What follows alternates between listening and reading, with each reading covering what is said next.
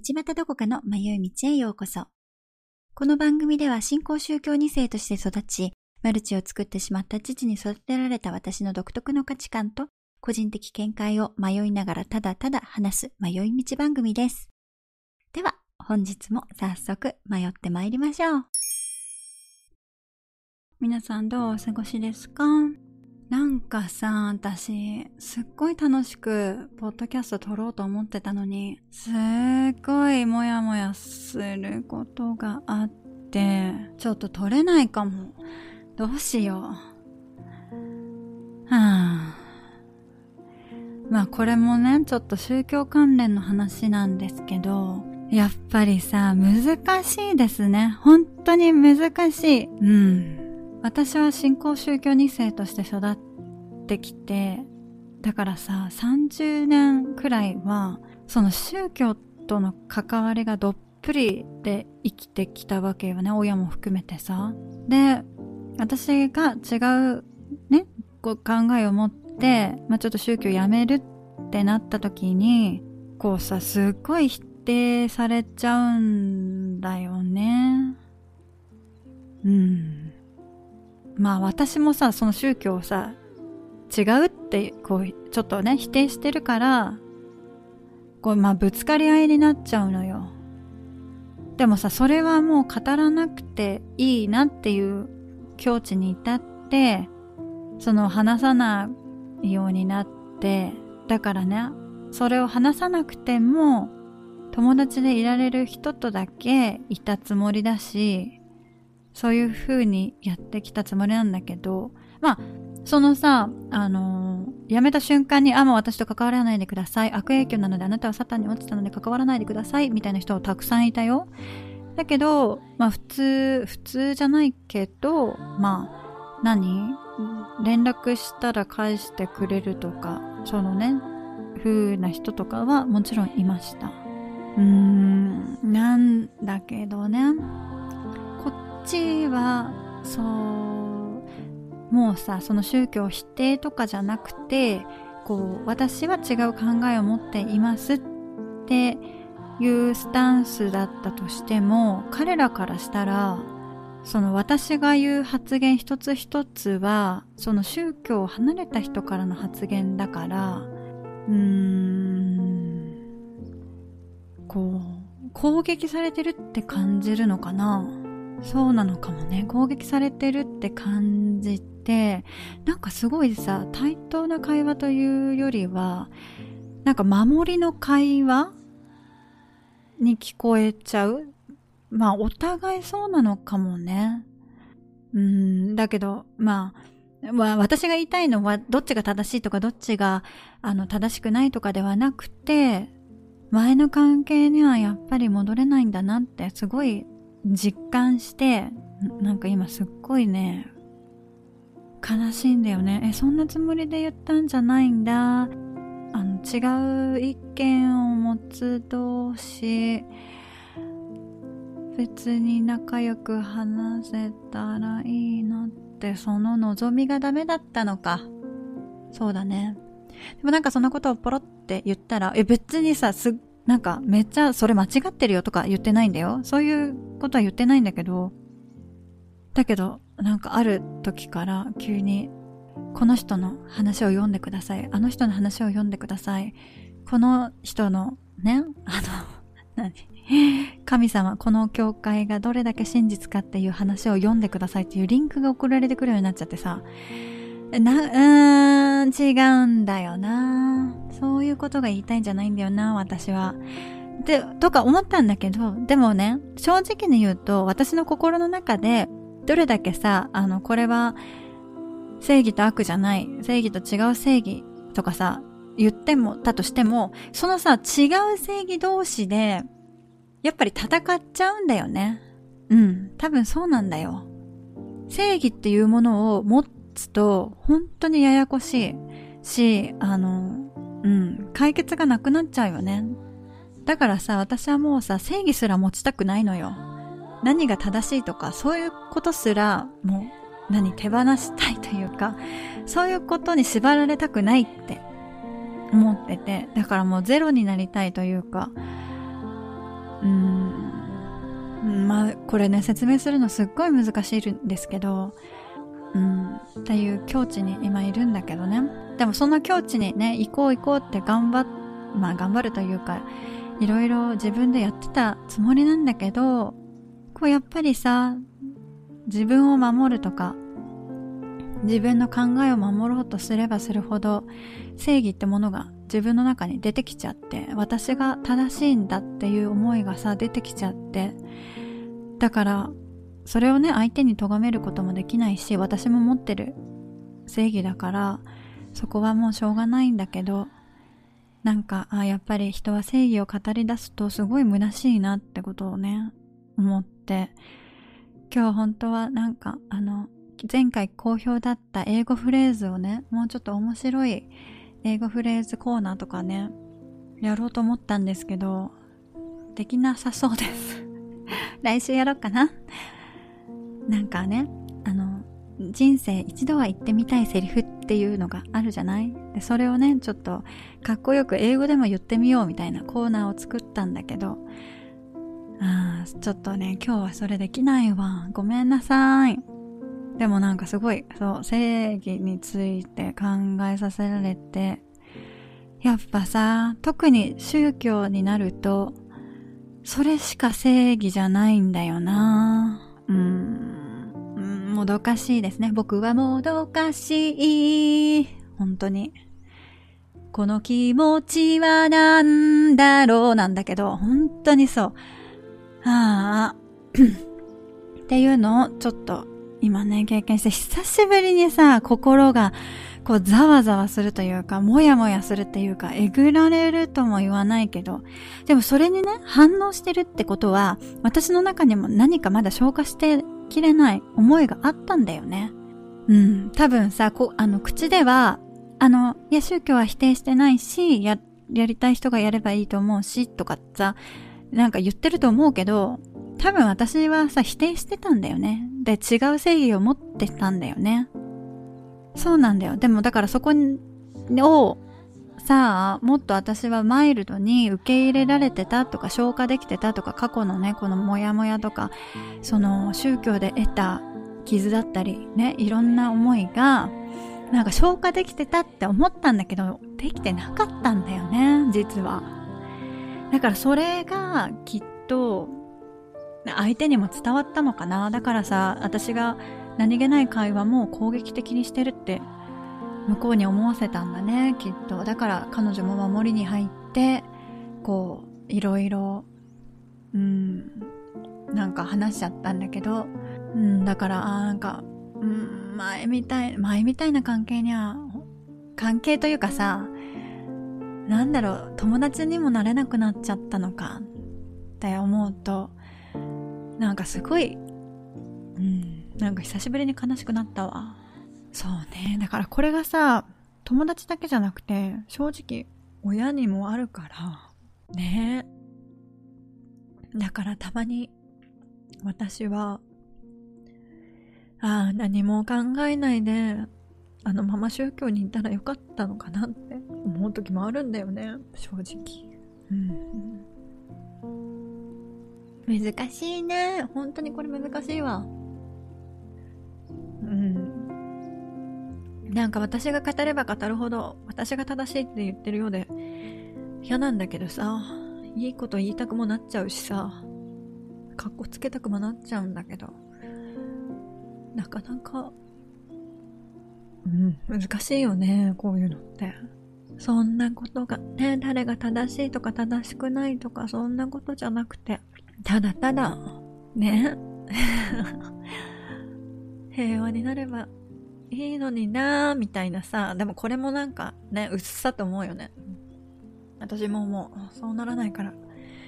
さあ、だからそれを受け入れるしかないですね、本当に。うん。受け入れていくしかないなって。たまに思いました。やだーなんかこんな真面目に話しちゃった。でもちょっと本当にね、なんというかね、心のやりどころがなくて、ちょっと久しぶりに食らいましたね。でさ、そうやって言われれば言われるほど、相手からね、そうやって言われれば言われるほど、なんか私もさ、突っ込みたくなっちゃうんだよね。ダメだなーって。この、ね、正義は語らないとか、誰も正しくない、誰か正しいとかじゃないからとかって言っときながら、そのままさ、その子のことも受け入れられなかったんだよな、私も。この子はそう思ってるんだって、あこの人は、そうだよね、それを信じてるんだよねって、うんうんって。ね、ただ聞いてあげればよかったのに、そこでさ、ちょっと突っ込みたくなっちゃった私と、昔の傷とか、なんかいろんなのが思い起こされて、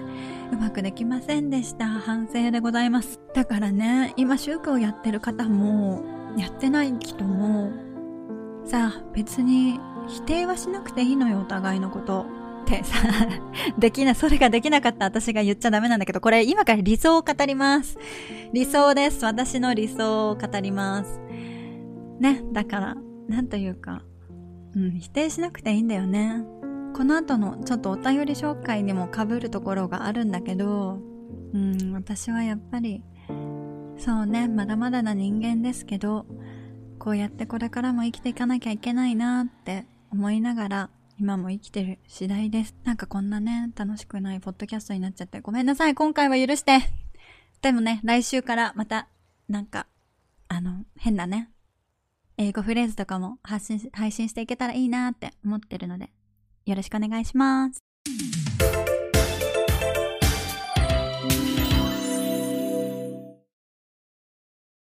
お便りコーナーです。ラジオネーム、すみさん。道端とこかさん、こんにちは。すみと申します。私はかれこれ7年間、うつ病を患っていて、今も薬を飲みながら月1のカウンセリングを受けています。就職した職場が倒産し夜の仕事を始めましたが、お酒と生活リズムの変化に体が耐えきれず辞めました。結婚後も仕事は何をしても続かず、うまくいかずを繰り返し仕事を諦めました。宗教やマルチにはハマらなかったものの、うつから抜け出したくて、藁にもすがる思いで、スピリチュアルにどっぷりだった時期もあります。とにかくうつ病から抜けたいです。様々なことを試してきたし、うつ病を受け入れて共に生きていこうともしていますが、ずっとこれが続くかと思うと絶望してしまいます。やっぱりとりあえずビタミンですか？すみさん、お便りありがとうございます。うつ病がね、あるってことで7年間。うん、長い。辛いよね。なんか、うつ病とかって本当にうつになった人じゃないとわからない苦しみというか、まあ、鬱になった人でもね、それぞれの程度があるから、違うから、なかなか一言では言えないんですけど、はい、ビタミンとっても大切だと思います。私もビタミンを飲み始めて結構改善しましたね。なんか良ければ私のインスタとかに、その、私が飲んでる、あの、ビタミン載せとくので、ちょっと、あの、良ければ参考にしてください。えっ、とね、ビタミンを取ると、やっぱりさ、このホルモンバランスが、なんというか脳よね。脳がさ、正常に働いてくれるには、それなりのビタミンが必要な、栄養素が必要なわけで、それをね、しっかり取ってあげると、あの、うん、今までにましてびっくりするくらい良くなったんだけど、なぜかって、うつ病の時ってさ、本当に食べる気も起きないし、どこにも行く気もないし、やることもできないし、もう朝起きてからもう悲しいんだよ。朝起きて悲しいんだよ。もうなんか 何やってるの？何してんの？ってさ、自分を責めたくもなるしさ、もう、あの、心がね、本当に疲れてる時は、よりどころがなくて、どうしようもすることができない自分に悲しいんだよね。本当に、そう。だけどね、まあ、ビタミンをね、取ってあげて、脳にだけでもね、栄養をあげると少しは、私の経験上改善しました。でね、ここから話すことは、えっ、ー、と、私の意見であって、これがね、あの、さっきの話じゃないけど、あの、正しいとかね、そういうふうには思ってないんだけど、今私が思っていることという観点で話したいので、その観点で、あ、どこかさんはこう思ってんだ、くらいな感じで聞いていただけたらなって思うんですけどね。私、ビタミン取ったりして少し改善してきた時に、まあちょっと自分をね、もうちょっと、あの、take care しようと思って、なんていうの？自分をもっとメンテナンスするっていうのかな？うん。あの、自分をもうちょっと動けるようにしようと思って、あの、針に、針治療に行き始めたんです。で、その時になんか待合室で、あの、テレビでスライドショーみたいなのが流れてたんですけど、なんかそれは、あの、 acupuncture について、その針治療でできることみたいな感じで、ね、集中力を増やすとか、あの、リラックスさせるとか、 pain を取る、痛み度を取るとか、あの、そういうことをね、ダーって書かれてたり、そこではなんか、漢方もやってたり、栄養もやってたりするので、この栄養素大切ですよとか、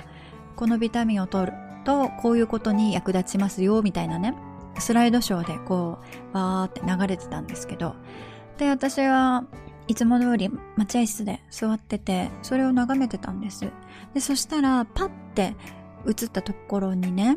生きるのに大切な第三の健康ってことで3つ書かれててね、フィジカルヘルス、メンタルヘルス、スピリチュアルヘルスって書いてあったんです。フィジカルヘルスって健康、体の健康ですよね。体がえっ、と、元気に。だから運動したり、うん、食べ物ですね。健康的な食べ物、ダイエット。その肉体的な健康を維持しましょうみたいなことが書かれてて。で、次にメンタルヘルス。で、メンタルヘルスっては、まあ、心ですよね。心というか、私は、ここは、えっ、ー、と、感情っていう風にちょっとカテゴライズしたいと思います。メンタルヘルスは感情のバランスその喜怒哀楽が、こう、バランスが保たれてる状態。こう、それが崩れると、うつとかね、は、こう、悲しみがずっと勝ってるわけですよね。とか、あの、怒り狂ってる人もいるったり、あとはね、まあ幸せで狂ってる人もいるのかもしれないけど、わかんないけどね。まあ、でも、この、まあ、感情のバランス感情バランスをメンタルヘルスかなって私はその時に思って。この3つのヘルスをしっかり面倒見てあげたらいいですよっていう感じだったんだけど、もう一つがスピリチュアルヘルスだったんですね。で、ほう、面白いと思ったんです、その時に。で、あ、スピリチュアルヘルスも、えっ、ー、と、この自分の健康、自分がね、この生きていく上で、もしかしたらそこに書いてあって、あ、大切なのかなって、ちょっと思ったんですよね。今私が思っているスピリチュアルヘルスの話は、こう、スピリチュアルというのは目には見えない世界のこととか、霊とか魂とか精神のことを指すってね、あの辞書に書いてあったんですけど、まあ確かに、まあメンタルも目に見えないですよね。で、スピリチュアルも目に見えないんですけど、やっぱりさ、なんかそれを信じろとか信じないとかじゃなくて、魂とかさ、霊とかはなくはないなって私は思ってます。でね、何を言いたいかっていうと、満月の日にね、これをしろとか、あの石を持ってとか、一粒万倍日に財布を変えろとか、引き寄せの法則で成功しようとか、そういうことを言いたいんじゃなくて、私は宇宙でも神様でもなく、ただ自分自身の存在を自分で認めてあげることをスピリチュアルだと私は思っています。だからこの自分の精神とかをね、私はここにいる、私はここに生きているってことを認めてあげれば、目には見えない自分の健康じゃないけど、その、まあ、魂というか、精神というか、を認めてあげれば、いいと思ってるのね。今はね、私は。で、うつの時は何もやる気がしないし、人の悪い語彙も聞くだけでも悲しくなってきたり、テレビ見ても何の感情も湧いてこなかったり、もう無になってっちゃったりさ、人と頑張って会っても、なんか帰ってきたらひたすら悲しくなっちゃったり、なんであんなこと言ったんだろうとか、なんで私あんなこと言っちゃったんだろうとか、私のことどう思われてるかなとか、ね、変に考えちゃって余計に落ち込んじゃったりもするんだけど、その時にね、うつの時に私がよく思ってたのが、幸せすら私を苦しめる思ったの。で、なんかね、幸せになりたいって望むことは、いくら求めてもつかめない幻のように感じてしまって、なんかもしかしたら幸せになりたいっていう思い自体が私を不幸にしてるかもとかね、裏の裏を書いてなんかそういう風に思っちゃったりしたんです。なぜなら私が思ってた幸せはいつも条件付きだったからなんですね。あの、人それぞれ幸せって違うと思いますし、私のね、幸せって思うことが気がついたら、なんか本当に条件付きだったんです。例えば、何かこの成功を成し遂げたら幸せとか、人からこれをやって認められたら幸せ。恋人がいて相手から愛されているから幸せとかね。うん、そういう条件付きの幸せだったんです。自分の存在が認めてられないと、それを得られない限り、こう、いつ、いくらもがいても苦しくなっちゃうばっかりだったんですよね。女として子供を産まないと生産性がない私は価値がないとか、バンクリのネックレス持ってなきゃとか、なんかそういういろんな条件の呪いが幸せの呪いっていうんですかこうしないとあなたは幸せじゃないよっていう呪いをね、自分にしてしまっていたんです。で、それでどんどんどんどん苦しくなって、それを、えっ、ー、と、できないと自分には価値がないくらいまで思ったり、それで、まあ、鬱になっちゃったんですよね。まあ、これはね、なんか人それぞれ、あの、生まれ育った環境も違うし、何か、その、ね、この幸せの呪いっていうのも違うと思うんですよね。もしかしたら、こう、呪われてない人もいるかもしれない。ですけど、まあ、私の場合は、こうならないと幸せじゃない。こうなってるから幸せ。っていうのが、結構自分で自分を呪っちゃってて、すごい、あの、うん、無価値観につながる。だってそれがさ、できるわけじゃないし、しかもそれをね、たとえ、一時期それが叶ってたとしても、わからないじゃないそのさ、次の年は全然うまくいかないかもしれないし、どうなってるかなんか全然わからないことだから、こう安定性がないんですよね。で、ある時に、もういいや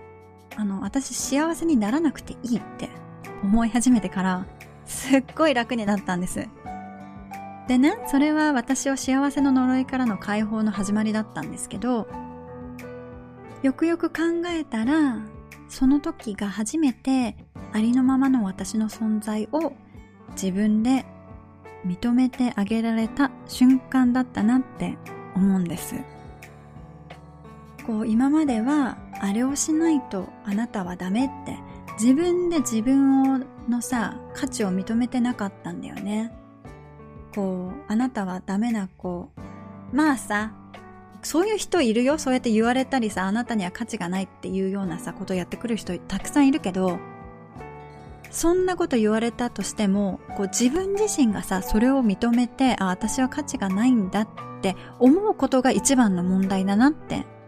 思い始めてね。どうでもいいじゃん、そんなの人の意見なんて。さ、まあ、もちろん気になるよ。だから私もさ、さっきさ、タラタラタラタラ、ああ、なんか悲しくなったとかって話してて、もうもちろんさ、やっぱ完全になれないんだよ。完璧には人間なれないのよ。なんだけどね、なんていうかこの不完全な私すら、自分で自分を認めてあげようって思った時があって、でそれが私にとってこのねあの針治療で見たスピリチュアルヘルスなんじゃないかなって思ったの何をしなきゃあなたはダメとかじゃなくてあもう私はこの不完全な私でいいんですよって自分でね自分を認めてあげた時に少しこう解放されたんですよね。そのうつからも。うん。解放されて。だからねでもねこのねあの割合もすごく大切だと思っていて、だからといって、このスピリチュアルにね、どんどんどんどん、じゃあ私の魂を幸せにしていこうとか、えっ、ー、と、私のね、精神を、あの、気を良くして整えていこうとかっていうスピリチュアルにどんどんどんどんいっちゃうと、またそれはそれでね、バランスが崩れちゃうと思っていて、肉体的な健康とメンタルヘルスと、そのこのスピリチュアルヘルスっていうのも、すっごいバランスが大切だなって思うんだけどね。で、私はシンプルに、あのー、うどんだと思ったの。フィジカル、肉体がおうどんでね、こうさ、腰があって、ツヤツヤのいいうどんだったらいいじゃない？えっ、ー、と、メンタルがお出汁よね。苦味とか甘みとか塩味とかがさ、バランスよくこうね、いいお出汁にできたらいいよね。これがメンタルヘルスね。で、スピリチュアルヘルスっていうのは、ちょっと最後にかける七味ぐらいの割合でいいと思ってるの。ここのさ、バランスが崩れるととっても美味しくないうどんになるんだけど、ここのね、バランスを間違えなかったら、めちゃくちゃ美味しいうどんになるじゃない？だから私は今美味しいうどんを目指してるんだけどね。まずは肉体で、こう、ちょっとね、ジムとかに行ってトレーニングしたりして、あの、と、あと栄養でね、ビタミンとか取って、まあ肉体を整えてあげて、まあ感情も、まあできる限り、ね、まあいっかって思って過ごすようにして、で、そこにちょっと七味で私の存在を認めてあげる。うん。こんな私だけどいいよね。ちょっとうどん伸びちゃったけどいいよね。とか、あ、今日は、あの、塩味が強すぎるけどいいよね。みたいな感じで七味をちょんって入れてあげるとね、その時その時でオリジナリティなうどんができて、それでいいのかなって最近は思うようになったんです。自分を呪っているのも自分だし、自分を認めてあげられるのも自分しかいないから、もうね、誰にどう評価されたっていいんですよ。まあこれ口で言うの簡単なんだけど、いや難しいですよ。本当にできないから、みんな苦しい、私も苦しんでるんだけどね。まあ、でも、そのさ、この単純に自分をが自分で認めてあげるっていうことをできたらね、人間とっても楽になると思うの。だってマウントしなくていいじゃない。自分をさ、自分で認めてられないとマウントしちゃうんだよ。私あなたよりもイケてるよとかさ、私あなたよりもできた人だからねとかってさ、こうマウントしちゃうんだよね。自分で自分を認めてあげられてない時に。うん。そう。今私も今言いながら自分で自分の気持ち今整理してる。ちょっとさっきの悲しい気持ちから。うん。だけどやっぱり自分がさ、生きてること、自分の存在をさ、認めてあげたら、もう何言われてもさ、あ、そっかって、うん、そうだねって、でも私は大丈夫、私は私で自分を認めてあげるって思えたらいいよね。なんかこれもさ、なんかね、いいよねっていう話をなんかうざいなって自分で言ってて思ってくるけど、で、できないからそれが難しいんじゃん。で、や、ねえとか、だからね、でもね、そういう時にスピリチュアルとかは、さ、あの、笑いもすがる思いで言っちゃうのもわかるんですけど、まずはね、今日まで生きてきた、うん、あなたは、あなたでいいんですよっていうことをね、自分でね、認めてほしいな、認めてあげてほしいなって思います。すみさんもさ、すごい大変だったんだと思いますよ。私がね、もう、あのね、こんな話せるような内容じゃないさ、あの、うん、経験したりいろいろしてると思うんですけど、まあでもすみさんすみさんで自分で自分をさ、頑張ったねって認めてあげてください。これをね、専門家は難しい言葉を使って、なんか自己承認とか、自己承認能力とか、認証能力とか、スピリチュアルだったら潜在意識とか、非認知能力とかさ、そんな難しい言葉を言ったりするけど、私は、まあ、要はシンプルに自分の存在価値を自分で認めてあげることって思ってます。うん。意外にシンプルなんですけど、とっても難しいです。うん。生まれてきてから感じてきたのはさ、だって比較であったり、公平とか、自分より可愛い子とかさ、何不自由ない金持ちの子とか見て育つとさ、はぁって自分の存在を認めるどころか、こうならなきゃいけないのかなとかって思っちゃうよね。自分にいろんな呪いをかけてるんだよ。私はそれプラス宗教だったからさ、なおさらこうならなければいけないっていうのが多くてね。ふさわしくならなきゃいけないとか、神に認められなきゃいけないとかさ。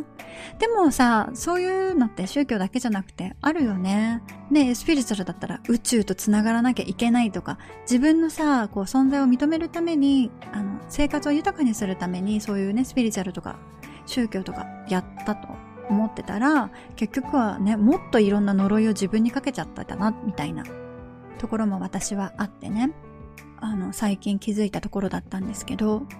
人によっては、この自分を認められないと、暴力とかパワーによって支配したい人の支配下にいることによって自分の存在を確認しちゃったりね。こう殴られることによって私は生きてるって思っちゃう人もいるし、または誰かをね、支配することによって自分を認証しようとしちゃう人厄介よね。いますよね。実は私はどれにも当てはまっているんですが、まあ、本当にそういう時はお先真っ暗だったなってだからまずはもう本当にシンプルに誰もさ、私のことをさ、人から愛されなくてもいいの。なんか、いろんな思い出とかね。あ、神すら私を拒絶するとかね。母すら私を認めてくれないとか、いろんなね、悲しみに襲われちゃうことがあるんだけど、さっきもそうだよね。あの、友達が、友達だと思ってた人が、こう違う道を選んだ私を認めてくれないことに私は悲しくなっちゃってたんだよね。認めてくれないというか、うん、でもそうだね。うん、承認してもらえないことに少し悲しくなってたんだよね。だけどさ、これはもう自分が自分を承認するしかない、認めるしかない。だから、うん、あなた頑張ってきたじゃん。私頑張ってきたじゃん。自分を認めてあげるのは神でも宇宙でも他人でも占い師でもなくライフコーチでもなく、自分自身ですね。はい。はい。なんか、今回身をもってそれを感じました。だからね、すみさんも、そのさ、私、インナーチャイルドワークとかやってもあんまりピンとこなかったことがあるんだけど、でもね、最近は、このね、自分の感情と話すんだよね。話すというかさ、例えばトラウマですっごい昔にさ、悲しい思いをしたとするじゃない？で、そしたらさ、それをさ、癒してあげられるのは、やっぱ自分自身だなって最近思うんだけど、だってそれを経験したのは私だし、それを感じたのは私だからね。だからなんかそれをね、また思い起こして、こう、もやもやしたり、こう、悲しくなっちゃう時にね、私今まで、そんなのもうやめて、忘れたい、もう、どっか行って、大丈夫、大丈夫、大丈夫、みたいな風に思ってたんだけど、ここあえてね、もうその時の自分に戻って、もうね、悲しみをね、とことん一緒に感じてあげようと思って、それを始めました。なのでさ、そしたらね、私悲しい悲しい悲しかった言い始めるんだよね、自分の悲しみがさ。で、うん。で、その時に、大丈夫だよ、何？いついつまでもそんなこと言ってんの？さっさとあの、ね、仕事しなさいとか、さっさとちゃんと生きなさいとかってさ、自分にも言っちゃいがちなんだけど、もうそこをね、自分が自分に耐えて、いや、悲しかったよね、あの時、みたいな。本当に悲しかった。あんなのありえないよねって。うんうんって、この自分のね、傷ついた感情をこう自分でカウンセリングしていくっていうか、あの、話を聞いてあげるようにするんです。そしたらね、ポロポロポロポロなんか、いろんなね、ことをね、その感情が話し始めて、実はこうだった、ああだった、あの時もそうだった、あの人もそうだったとかって言い始めて、もうそれをね、否定しない。その自分ですら否定しないで、うんうん、そうだったよね。うん、そうだった、そうだったって、もうただただもう認めてあげるその感情、悲しみさんをね、認めてあげて、ね、で、最後に、なんか、本当にさ、今まであなた、こんなに悲しい思いしてたのに、無視してごめんねってあなたの悲しみを見ないことにして先に進もうとしちゃってごめんね。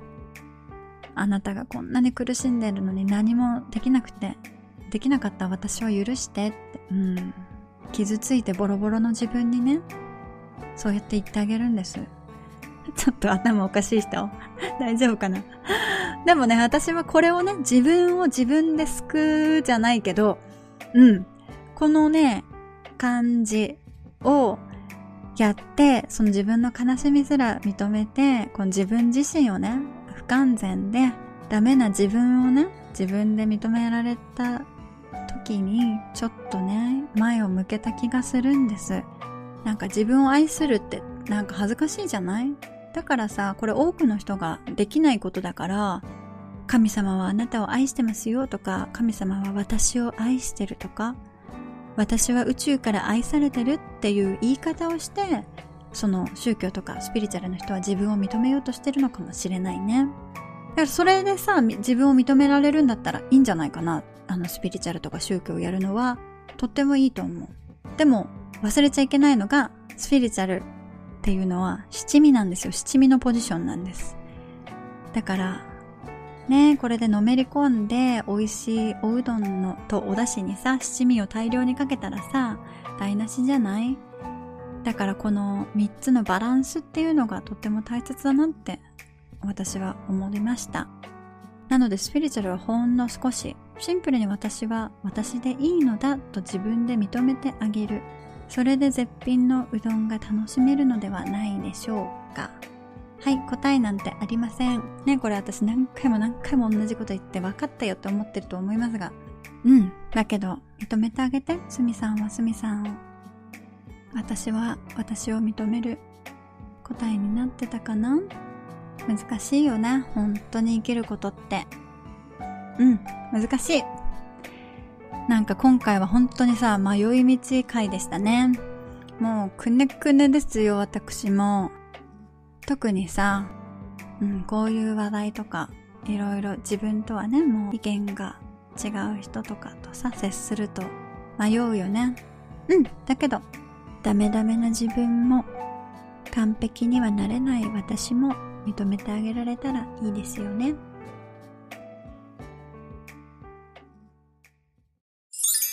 はい。ということで、闇会でした。はーい。お聴きくださりありがとうございます。じゃまた来週もこの時間にお会いしましょう。See ya!